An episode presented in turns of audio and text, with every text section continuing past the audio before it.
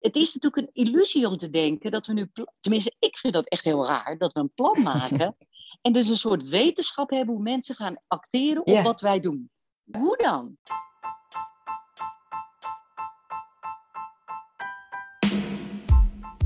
Welkom bij Getting Comfy With, de podcast waarin we in gesprek gaan met een professional, al dan niet uit de communicatiewereld, om te praten over onderwerpen die gelieerd zijn of te maken hebben met of invloed hebben op het mooie communicatievak.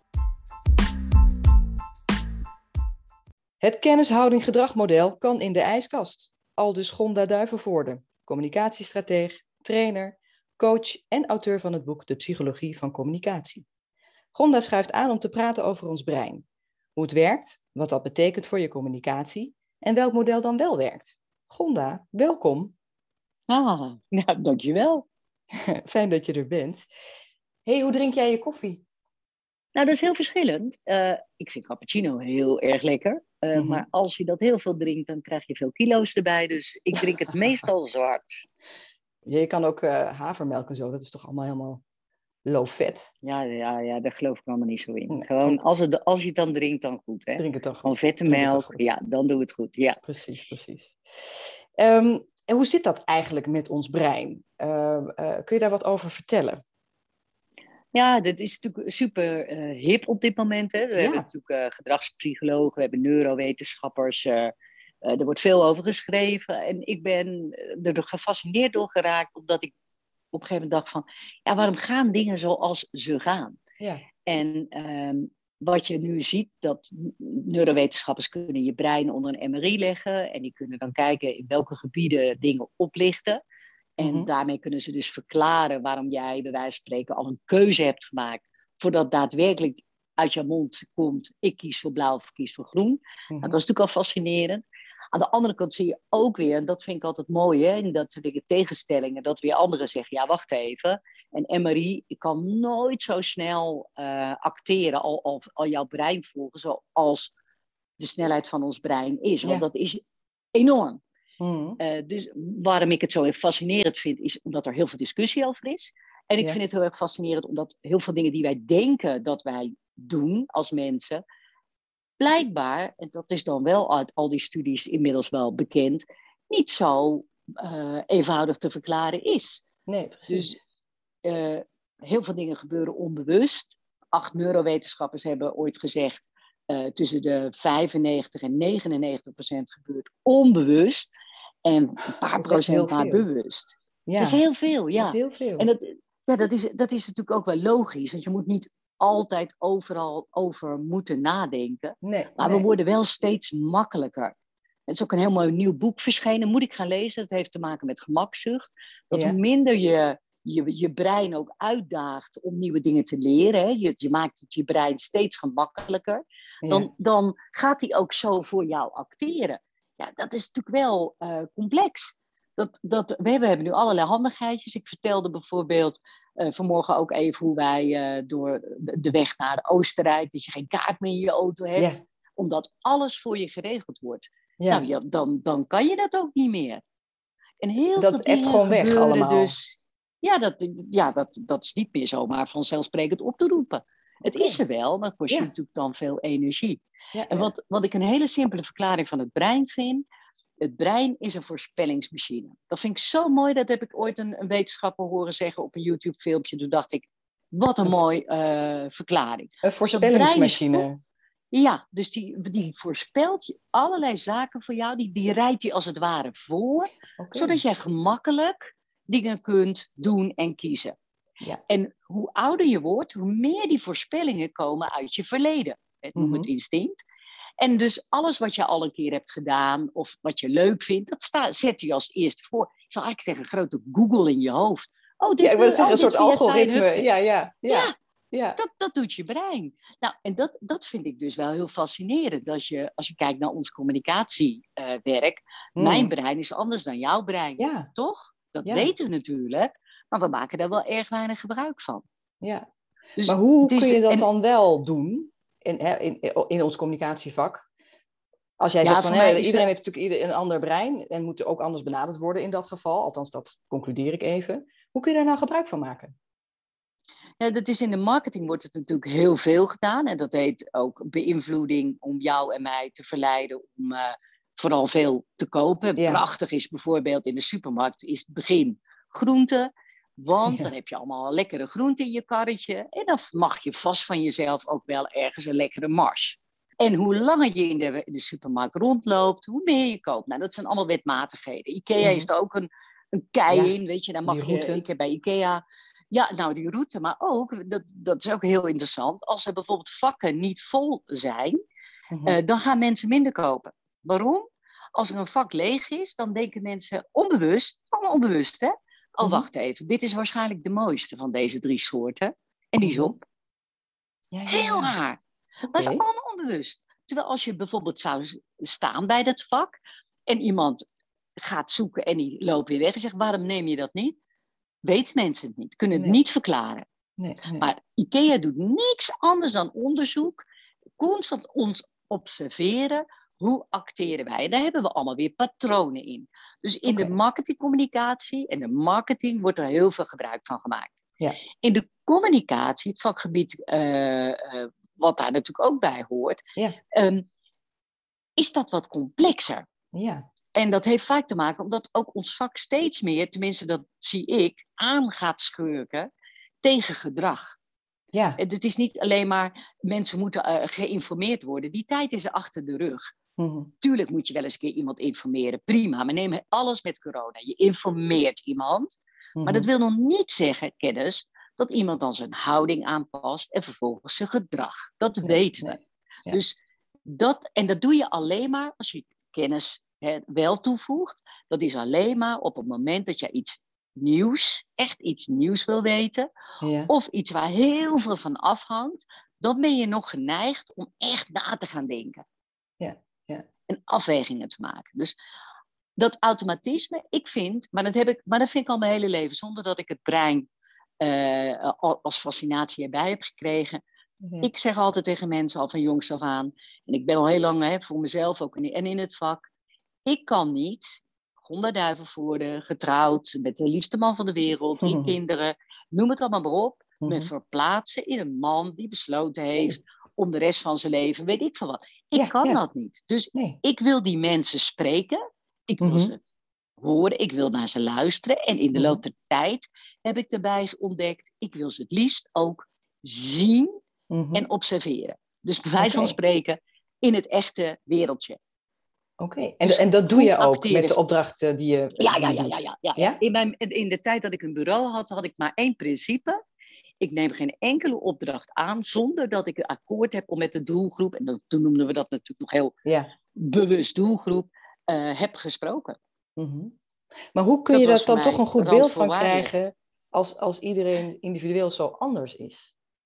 Nou, we zijn natuurlijk met z'n allen wel sociale wezens we mhm. zitten in een groep. We kijken naar elkaar.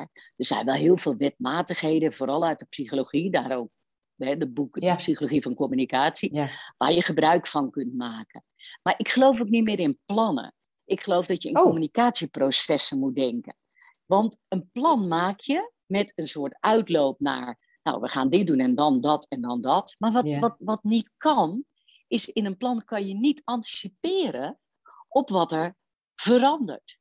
Het is net als een, trend voorspellen. Waarom komen trends die worden voorspeld niet uit?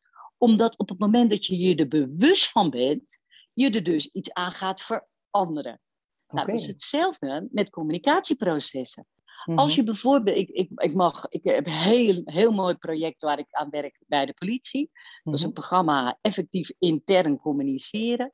Het is zo mooi om te zien dat als je in processen denkt, je doet een stap, je kijkt wat het effect is van de communicatie. Dat staat voor mij boven tafel.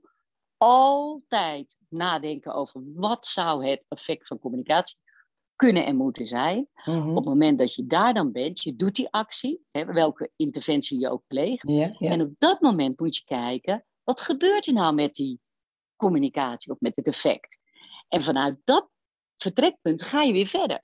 Okay. En het is natuurlijk een illusie om te denken dat we nu, tenminste, ik vind dat echt heel raar, dat we een plan maken en dus een soort wetenschap hebben hoe mensen gaan acteren op wat wij doen.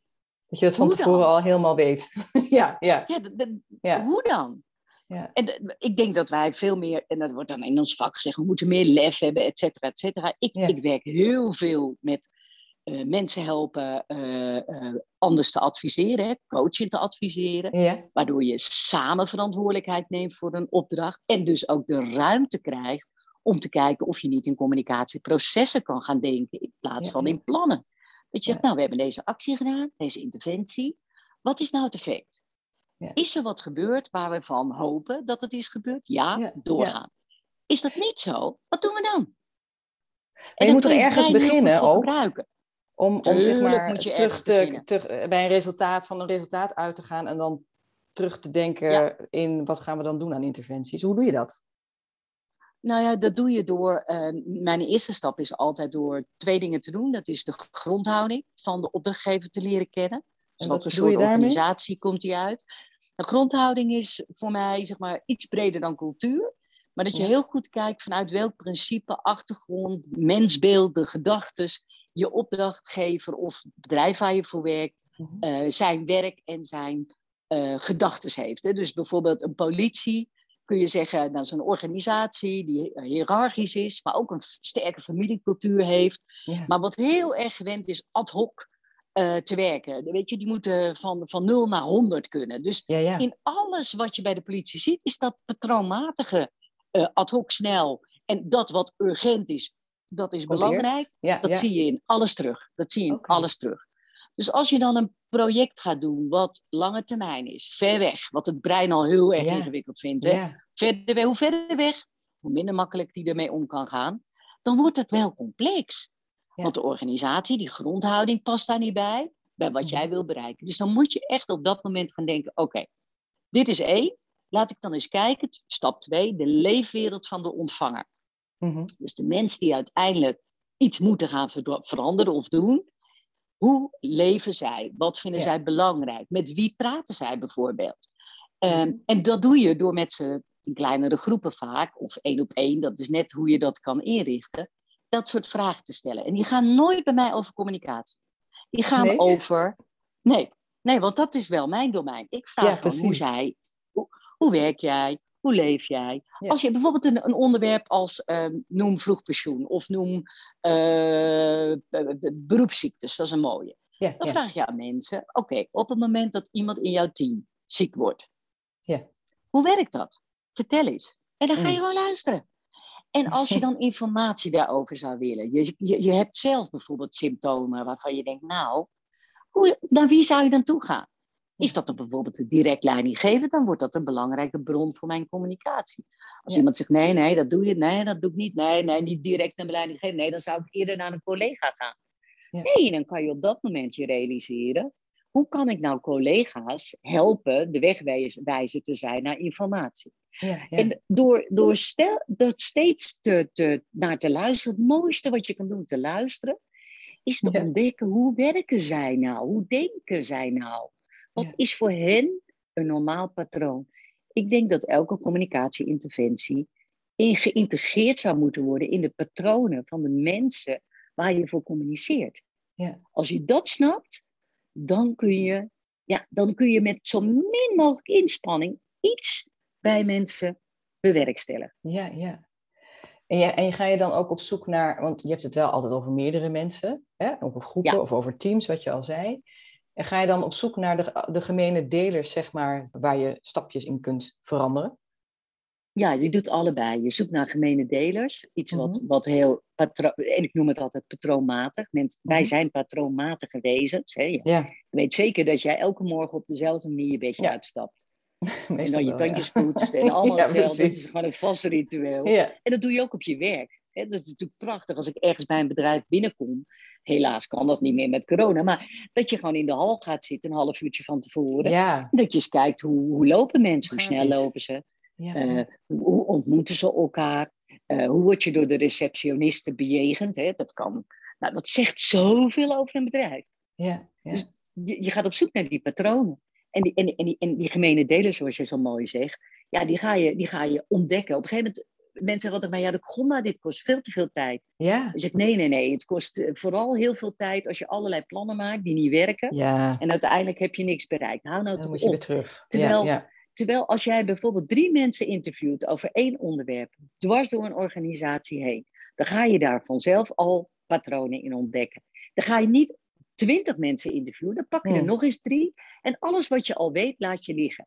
Weet je, het gaat mij, zeg ik altijd tegen mensen, je hoeft niet, wij, wij zitten altijd een beetje in, eh, het moet zo of het moet zo. Nee, ja. als je dit nou eens toevoegt aan je werk, dan zal je zien dat je werk leuker wordt. Je zal ontdekken dat je veel meer leert van die mensen. En dan zeg ik altijd tegen mensen: als je het niet doet, heb je al die kennis niet. Als je het wel doet, heb je iets meer kennis. Ik verklaar het niet als een heilige graal, maar als iets wat het in ieder geval meer kennis toevoegt dan je doet als je achter je laptop met je Ja. billen op je bureaustoel blijft zitten. Een plannetje uitschrijft, ja, precies. Ja, Ja, ik, ja. ik heb dat nooit begrepen. Ja. Eh, Ik zeg een communicatieadviseur waar je de billen van op de bureaustoel ziet zitten, de afdruk daarvan, dat is voor mij geen communicatieadviseur. Nee. Want daar, daar wordt niet gecommuniceerd achter jouw laptop. Misschien nu in corona wat meer. Ja, Ook dan. Ook dan. want hoe doe je dat nu dan? Want eh, eh, wat je al aangaf, je gaat naar een bedrijf, je gaat daar voelen, kijken, Ja. observeren. Dat kan nu niet, ja, dat gaat weer wat meer worden, Nee. maar een hele tijd heeft dat niet gekund. Hoe, hoe doe je dat dan? Nou, er zijn dingen die niet kunnen, dat merk ik echt. De, de, Ja. de, de, ik merk echt dat dingen als teamcoaching kan. Als het team heel erg graag met elkaar en, en gedreven is, zoals bij jullie bijvoorbeeld. Hè? Jullie, jullie Ja. mensen hebben wij, eh, Wilma en ik, mogen trainen Ja, met breincommunicatie. Nou, die zijn allemaal super gedreven. Dan is er niks aan de hand. Maar als je een team hebt wat bijvoorbeeld echt elkaar wat te vertellen heeft en het gaat Mm. niet goed, dan ja, is het super complex om dat online te doen. ja, ja. Ehm, en als je wel, want we hebben bij de politie doen we online onderzoek, dat gaat eigenlijk best wel. Omdat het Ja? niet zwaar. Ja, omdat je heel, weet je, je, je hoeft maar een vraag erin te gooien. Kijk maar naar jou en mij. Je gooit even een vraag erin en ik let wel. Dat is wat je ook bij eh, de politie hebt als je het over het werk hebt wat zij doen, hè? Want je hebt het over hoe Ja. zij werken ja. wat zij belangrijk vinden. En dan vinden ze het ook heel leuk om dat aan elkaar te vertellen. Want het zijn vaak mensen, hè, die, zijn heel veel groepen die dan bij elkaar komen uit verschillende teams, die dan Ja. ook zeggen, oh, hoe doen jullie dat dan? ja, ja. Dat vinden mensen heel leuk. Van, van iemand die gelijk is aan henzelf, te horen hoe de andere doet. Dus het is, dat is heel, en dan hoef je alleen maar een vraag te stellen. Eén vraag, twee vragen misschien. En dan gaat dat vanzelf lopen. ja, ja. Dus dat Hey, kan wel. Ik hoor jou eigenlijk zeggen, eh, eh, luisteren is toch wel het grootste goed hierin. Ja. Of in communicatie en dan is je brein- wel. Ja, ik denk dat het, maar het is een van de allermoeilijkste dingen voor ons brein. Hè? Waarom ons brein, kijk, ja, dat is, dat is heel moeilijk. Er zijn een paar dingen die belangrijk zijn. Kijk, luisteren gaat via je oren en dan gaat het naar je hoofd. Ja. En in je brein gaat die voorspellingsmachine voor jou aan de gang. Ja. En dat heet aannames. Wij doen de hele dag aannames, hè, Mm. voorspellingen. Dus wat er gebeurt, op het moment dat jij luistert, gaat jouw brein voor jou beelden maken. Die gaat voorspellingen doen. En wat kun je dan niet? Dan heb je niet meer in de gaten wat de ander nou precies heeft gezegd. Ik heb mezelf getraind voor heel veel tijd geconcentreerd te luisteren. En waarom is het schadelijk als je aannames doet? Nou, je ziet het vaak in een gesprek. Iemand vertelt iets en dan hoor je de ander al zeggen: Oh, je bedoelt zeker? Nee, dat bedoelt die ander niet. Of je zegt daarna van: Ja, ja, jij vindt, eh, oh, jij bent op vakantie en je, had toch, je zat in een, eh, op een camping toch? In een staakcaravan? Terwijl je zegt: Nee, ik zat in een tent. Maar in het hoofd wordt, zeg maar, de als jij mijn verhaal vertelt, worden mijn ervaringen, die Ja. ik heb met wat jij vertelt, ingekleurd. En dat onthoud ik namelijk makkelijker. Mhm. Dus als ik wil onthouden wat jij zegt, ja, moet ik mezelf letterlijk uitzetten. oké. Maar Dus hoe doe je beelden dat? die opkomen, oefenen. Is Ja? Dat is echt, echt oefenen. Dat kun je, dat zijn we verleerd. En hoe ouder je wordt, is dat mooi hè, een jong brein, een Mhm. kind wat leert, staat heel erg open. Want Mhm. alles wat komt, heeft hij nog nooit mee te maken gehad. Dus als een eerste keer 1 en 1 is 2 wordt verteld, dan kan hij niet denken, goh ja, dat lijkt wel op 3 plus 3, 9, hetzelfde soort ritme. Nee, maar heeft hij nog nooit meegemaakt. Nee, Dan staat hij open. Maar als je een volwassen mens wil leren, kun je er niet omheen dat hij ervaringen heeft, uh, dat hij kennis heeft, dat hij meningen heeft, dat hij mm. oordelen heeft, dat hij aannames doet. Dus die pakt meteen zijn eigen nou, referentiekader, zou je kunnen zeggen, en die kleurt de informatie die hij krijgt met wat hij al weet. En daar zit ook vaak het probleem bijvoorbeeld bij eh, in de hele psychologie, dat op het moment dat ik een bepaald beeld heb over bijvoorbeeld corona en vaccineren, ik gewoon mijn brein zet alleen maar voor mij neer de bevestiging van mijn eigen denken. Ja. Jij vindt dat zo? Zie je wel? Klopt, klopt, klopt, klopt. Ja, De andere argumenten hoor je niet. En dat maakt het zo complex. Dus je kan er niet met kennishouding en gedrag gewoon proberen die mensen te overtuigen. Gaat je nooit lukken. Maar hoe dan wel, is de hamvraag. Dat is heel complex, omdat we nog steeds, en daar vind ik echt, echt het meest bizarre wat we met z'n allen hebben, ooit hebben gedaan, is massamediaal communiceren. Dat heeft geen zin. Als ik massamediaal communiceer, dan zend ik dus één boodschap uit op de massa. En de massa is niet eenduidig. Je, dus met communicatie zul je veel meer, en dat is ontzettend lastig, maar je zult veel meer dichter op waar mensen zitten en waar mensen met bepaalde zaken bezig zijn, moeten proberen te interveneren. En daar zijn we nog ver vanaf. Kijk nou straks naar de nieuwe omgevingswet en participatie. Ja.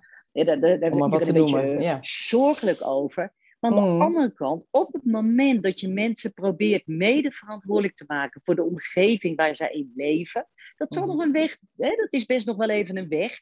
Maar als je daar wel absoluut je schouders onder zet, krijg je ook andere uh, manieren van communiceren, maar ook andere verhoudingen. Hè. Er is nu geen vertrouwen, dan kan je helemaal niet bouwen. Ik denk dat we veel kleiner moeten durven zijn in wat en bij wie is nou nodig. En ja, dat is een lange weg, want dat willen we niet. Hebben we geen tijd, hebben we geen geld. Nou ja, dan is het effect ook mager. ik zeg altijd even op de gegevens, joh, hoeveel procent uh, wil je dan? Ja, ik wil dat iedereen. Illusie, illusiemarketing, ja, ja, kikkerboekcommunicatie, massamediaal, werkt niet. niet. En dat maakt het wel lastig, maar als we dat nou eerst eens erkennen en dan zeggen: oké, dit is aan de hand. En je krijgt mensen niet overtuigd als ze jou niet als expert zien. Dat is gewoon 100% zeker. Iedereen die een communicatieopleidingen ooit bij mij deed, die zei: Ja, ik wil leren overtuigen. Ik zeg: Overtuigen werkt maar in 5% van de gevallen. Wij als communicatiemensen zijn op ons sterkst als we in crisiscommunicatie opereren met een onzekere opdrachtgever die jou aankijkt en denkt: Help, ik wil. Ja, wat moet ik? Ja, Prima. Precies. Ja, ja. ja, dan word je. Maar als die uh, thuis ook een vrouw heeft die heel erg leuk vindt om een leuke folder te, te maken, omdat mm. dat toch zo leuk is, dan moet je van een goede huis komen om iemand daarvan af te helpen. Dat lukt je wel als je zorgt dat je samen de verantwoordelijkheid voor het einddoel pakt. Maar dat vraagt wel een andere aanpak. Dus massamediaal is erg lastig. En dat komt omdat mensen ook heel moeilijk vindbaar zijn. Waar zitten nou de mensen die voor corona zijn? Waar zitten nou de mensen die tegen zijn? Toch zijn ze er. En ze uiten zich. Nou, dan zul je je moeten voor echt, echt niet afwijzen. Dat vind ik ook. Dat heb ik ooit van Gerard Moschinghoff, uh, helaas, God hebben zijn ziel. Mijn maatje, waar ik samen het boek mee heb geschreven. Mhm. Die zei, en dat vond ik zo mooi. Als je dus een mening hebt, negatieve mening over de ander, dan kun je nooit en de nimmer daar goed communicatieadvies voor maken. Dus je moet ook heel erg oordeelloos kunnen zijn en de ander ook proberen te begrijpen. Er is, en ik, ik, voor mij zeg ik altijd, er zijn altijd twee kanten van de medaille. Ja. Probeer nou eens te snappen waar de mensen zo denken. Dat vind ik ook mooi bij, bij, bij omgevingsmanagement, dus strategisch omgevingsmanagement. Iemand heeft een standpunt, ik ben teugen. Daaronder zit een belang. Ja. Iemand heeft een belang heeft te maken met zoogdierenbrein.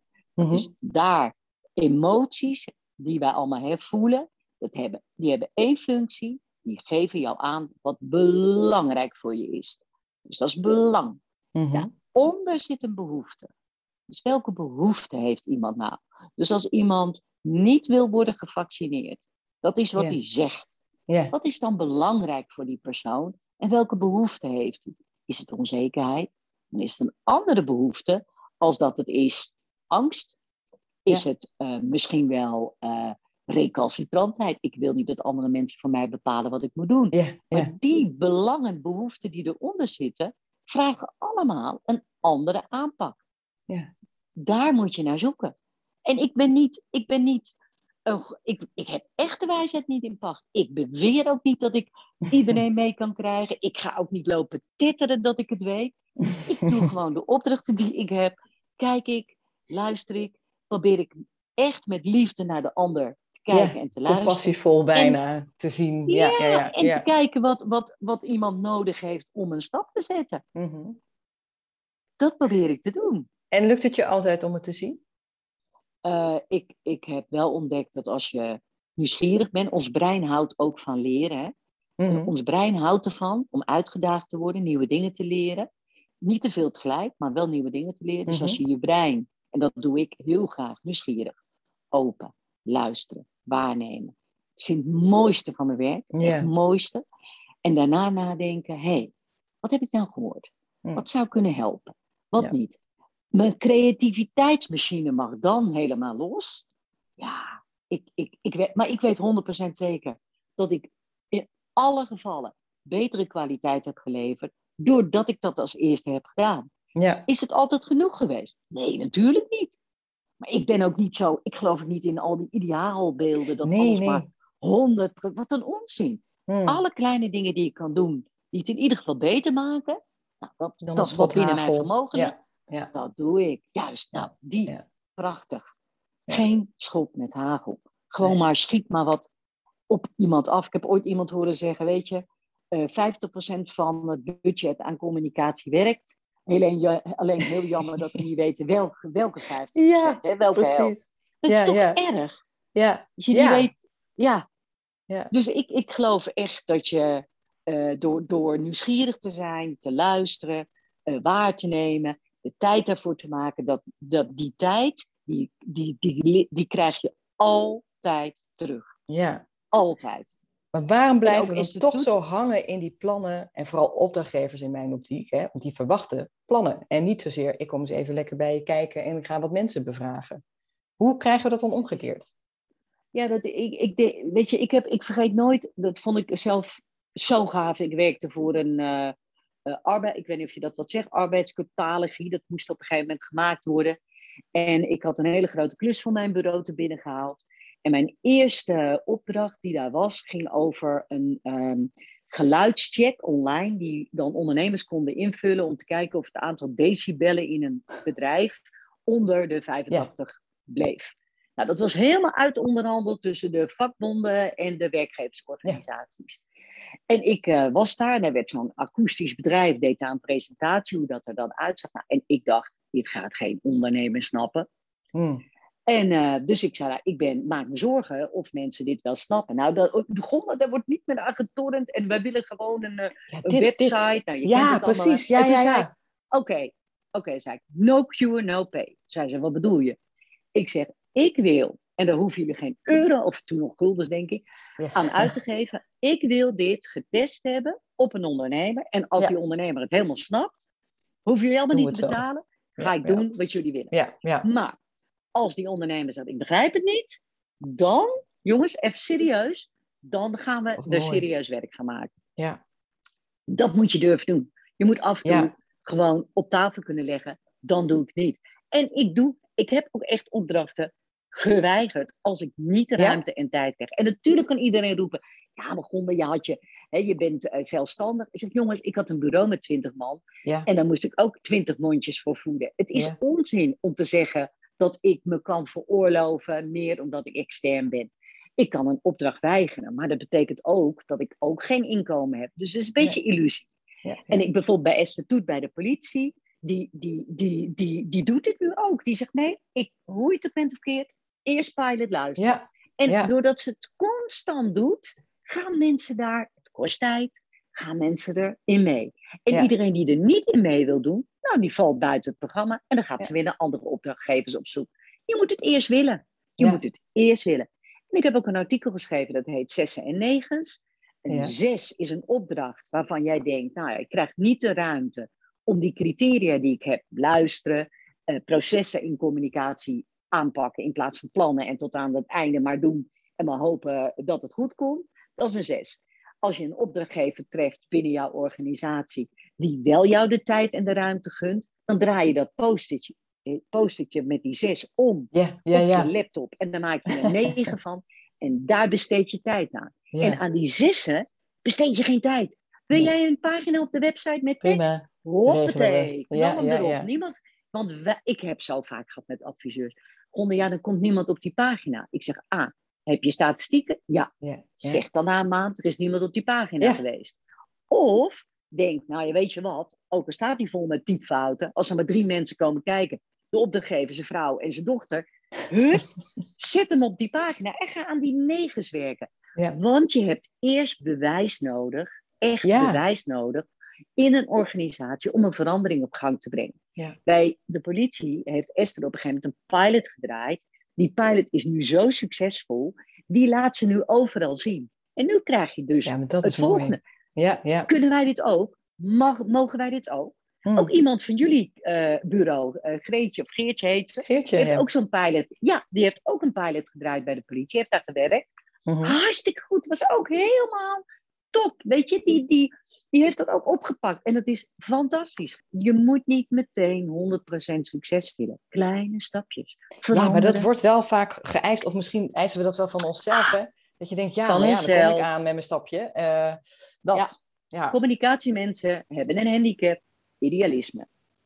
Ze willen En alles perfectionisme. helemaal Ja, juist. ja, En gooi die nou maar overboord. ja. Want Ja? echt, perfectionisme is tot je dertigste een groot goed. Na je dertigste keert oh. het zich tegen je. Oh ja? Ja. Weet je wat, je brein leert niet meer. Als je alles perfect wil doen, hè? Je wilt allemaal Ja. perfect doen. Ja. Wat denk je wat er dan gebeurt? Ga je geen fouten maken, toch?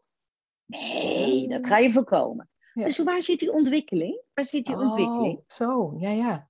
Ja, Dus perfectionisme, alleen maar, weet je, en veranderen, echt veranderen, doe je in kleine stappen. ja. Een grote stap. Ik wil 30 kilo afvallen. Idioot. Zeg gewoon, ik wil 3 kilo afvallen. Is haalbaar, Ja. dichtbij. En als je die 3 kilo, 3 kilo eraf hebt, zeg je, hey, misschien kan ik dit nog een keer doen. Ja, hey, nog eens een keer 3 kilo. Als je dat 10 keer doet, is ook 30 kilo. Maar dat werkt voor ons brein beter. Wij kunnen die hele grote stappen Niet helemaal niet volhouden. Nee, nee. Plus we hebben te weinig wilskracht. Het brein is de, zeg maar, het echte denken. En daar zit ook je wilskracht.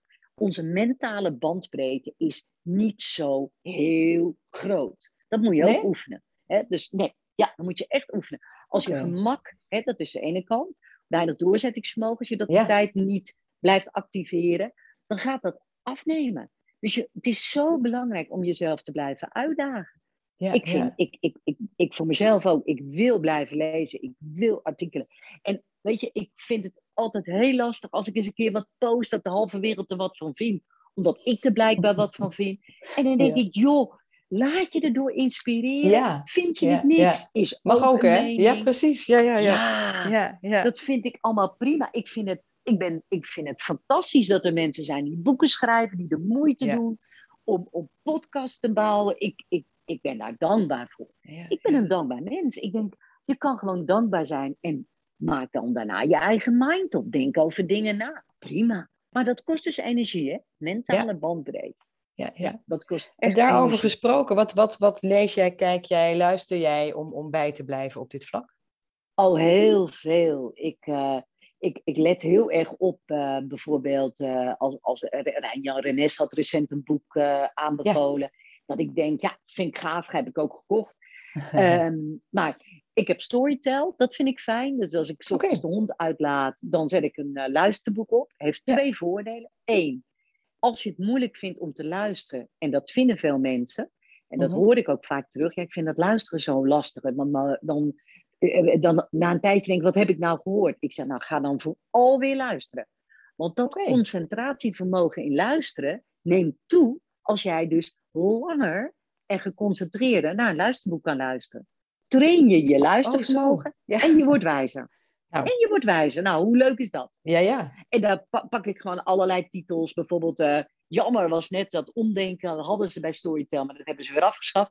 Maar dan pak ik allerlei titels op woorden en dan vaak boeken waar ik zelf niet zo 1, 2, 3 um, zou uitzoeken. Gewoon om, om eens te kijken wat daar nou te vermelden is. Dat is wel een goeie, hè? Ook een soort ja. uit je bubbel stappen. Juist, juist. Ja, En wat een heel mooi boek is, wat daar sowieso op te luisteren is, uh, is Socrates op sneakers. Ja. Echt fantastisch boek. Ja, Vooral als je wil leren. Ja, om die vragen, weet je hoe dat dan in je kopie is.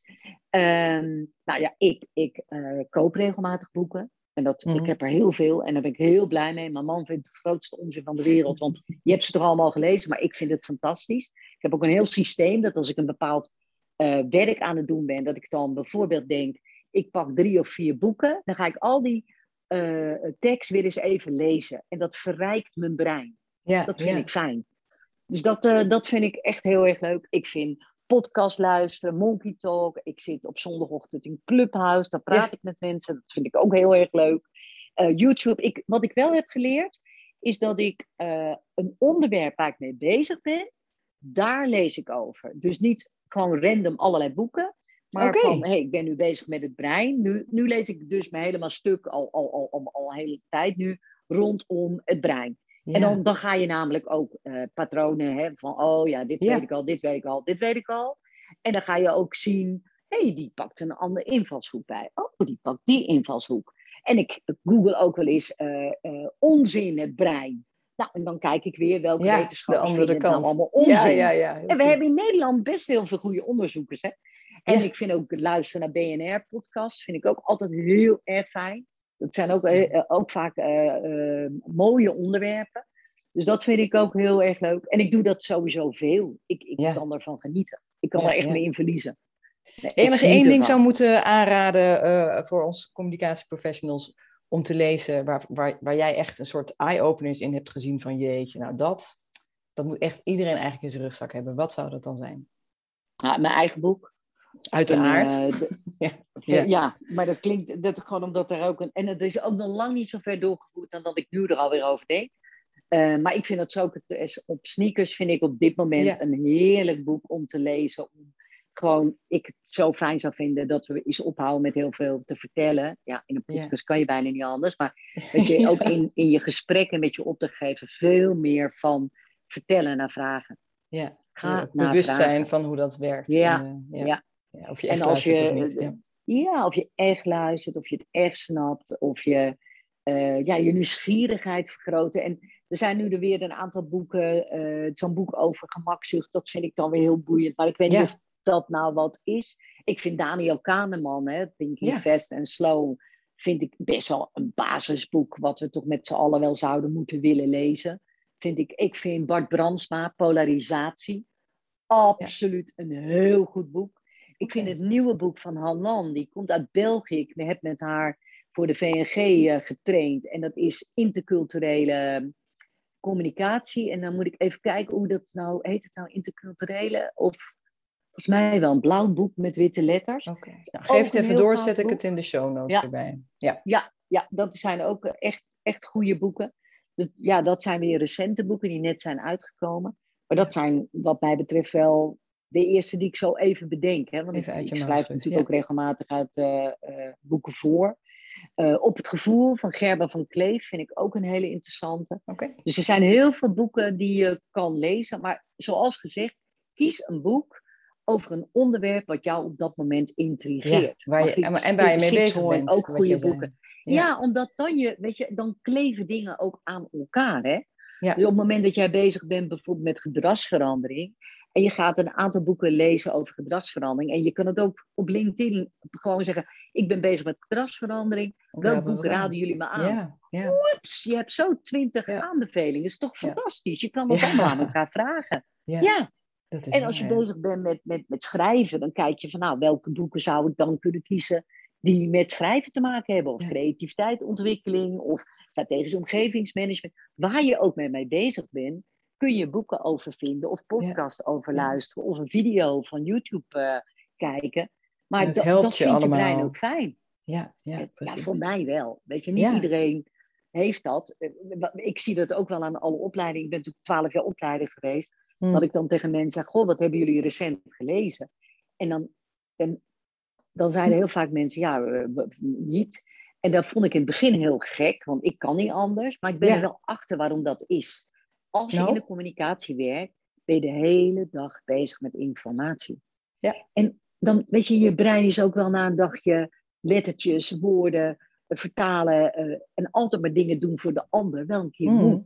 Dus het is niet zo heel gek dat veel lezen in ons vak, ja, op een gegeven moment, weet je, ik heb het wel gehad. Ja, ik denk dat dat een van de redenen is. Dat ik dat denk het echt ook. een van de redenen is. Ja. Maar er komen wel steeds meer, wat jij zegt, storytell. Of hè, je kan natuurlijk YouTube-filmpjes of podcasts luisteren. Daar kom je ook al een heel eind mee. Ja, maar de toekomst is voice, hè?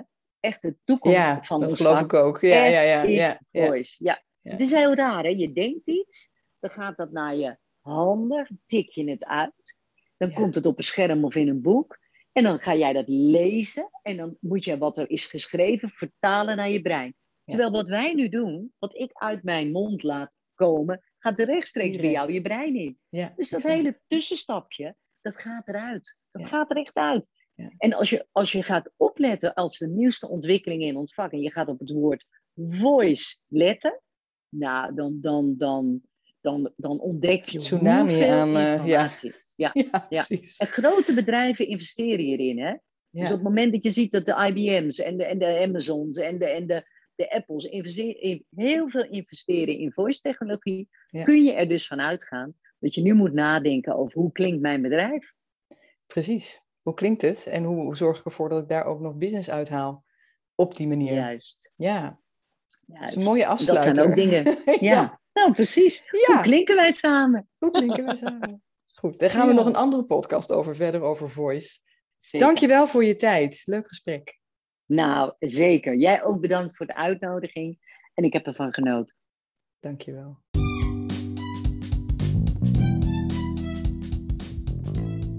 Dit was hem alweer. Dankjewel voor het luisteren. Wil je nou ook een keer een kop koffie drinken en doorpraten over ons mooie vak? Dat kan natuurlijk altijd. Kijk even in de show notes, daar staan mijn contactgegevens. En anders kun je kijken op futurecommunication.nl. En ken je of ben je nou iemand met een goed verhaal? Laat het me dan ook even weten. Graag tot de volgende!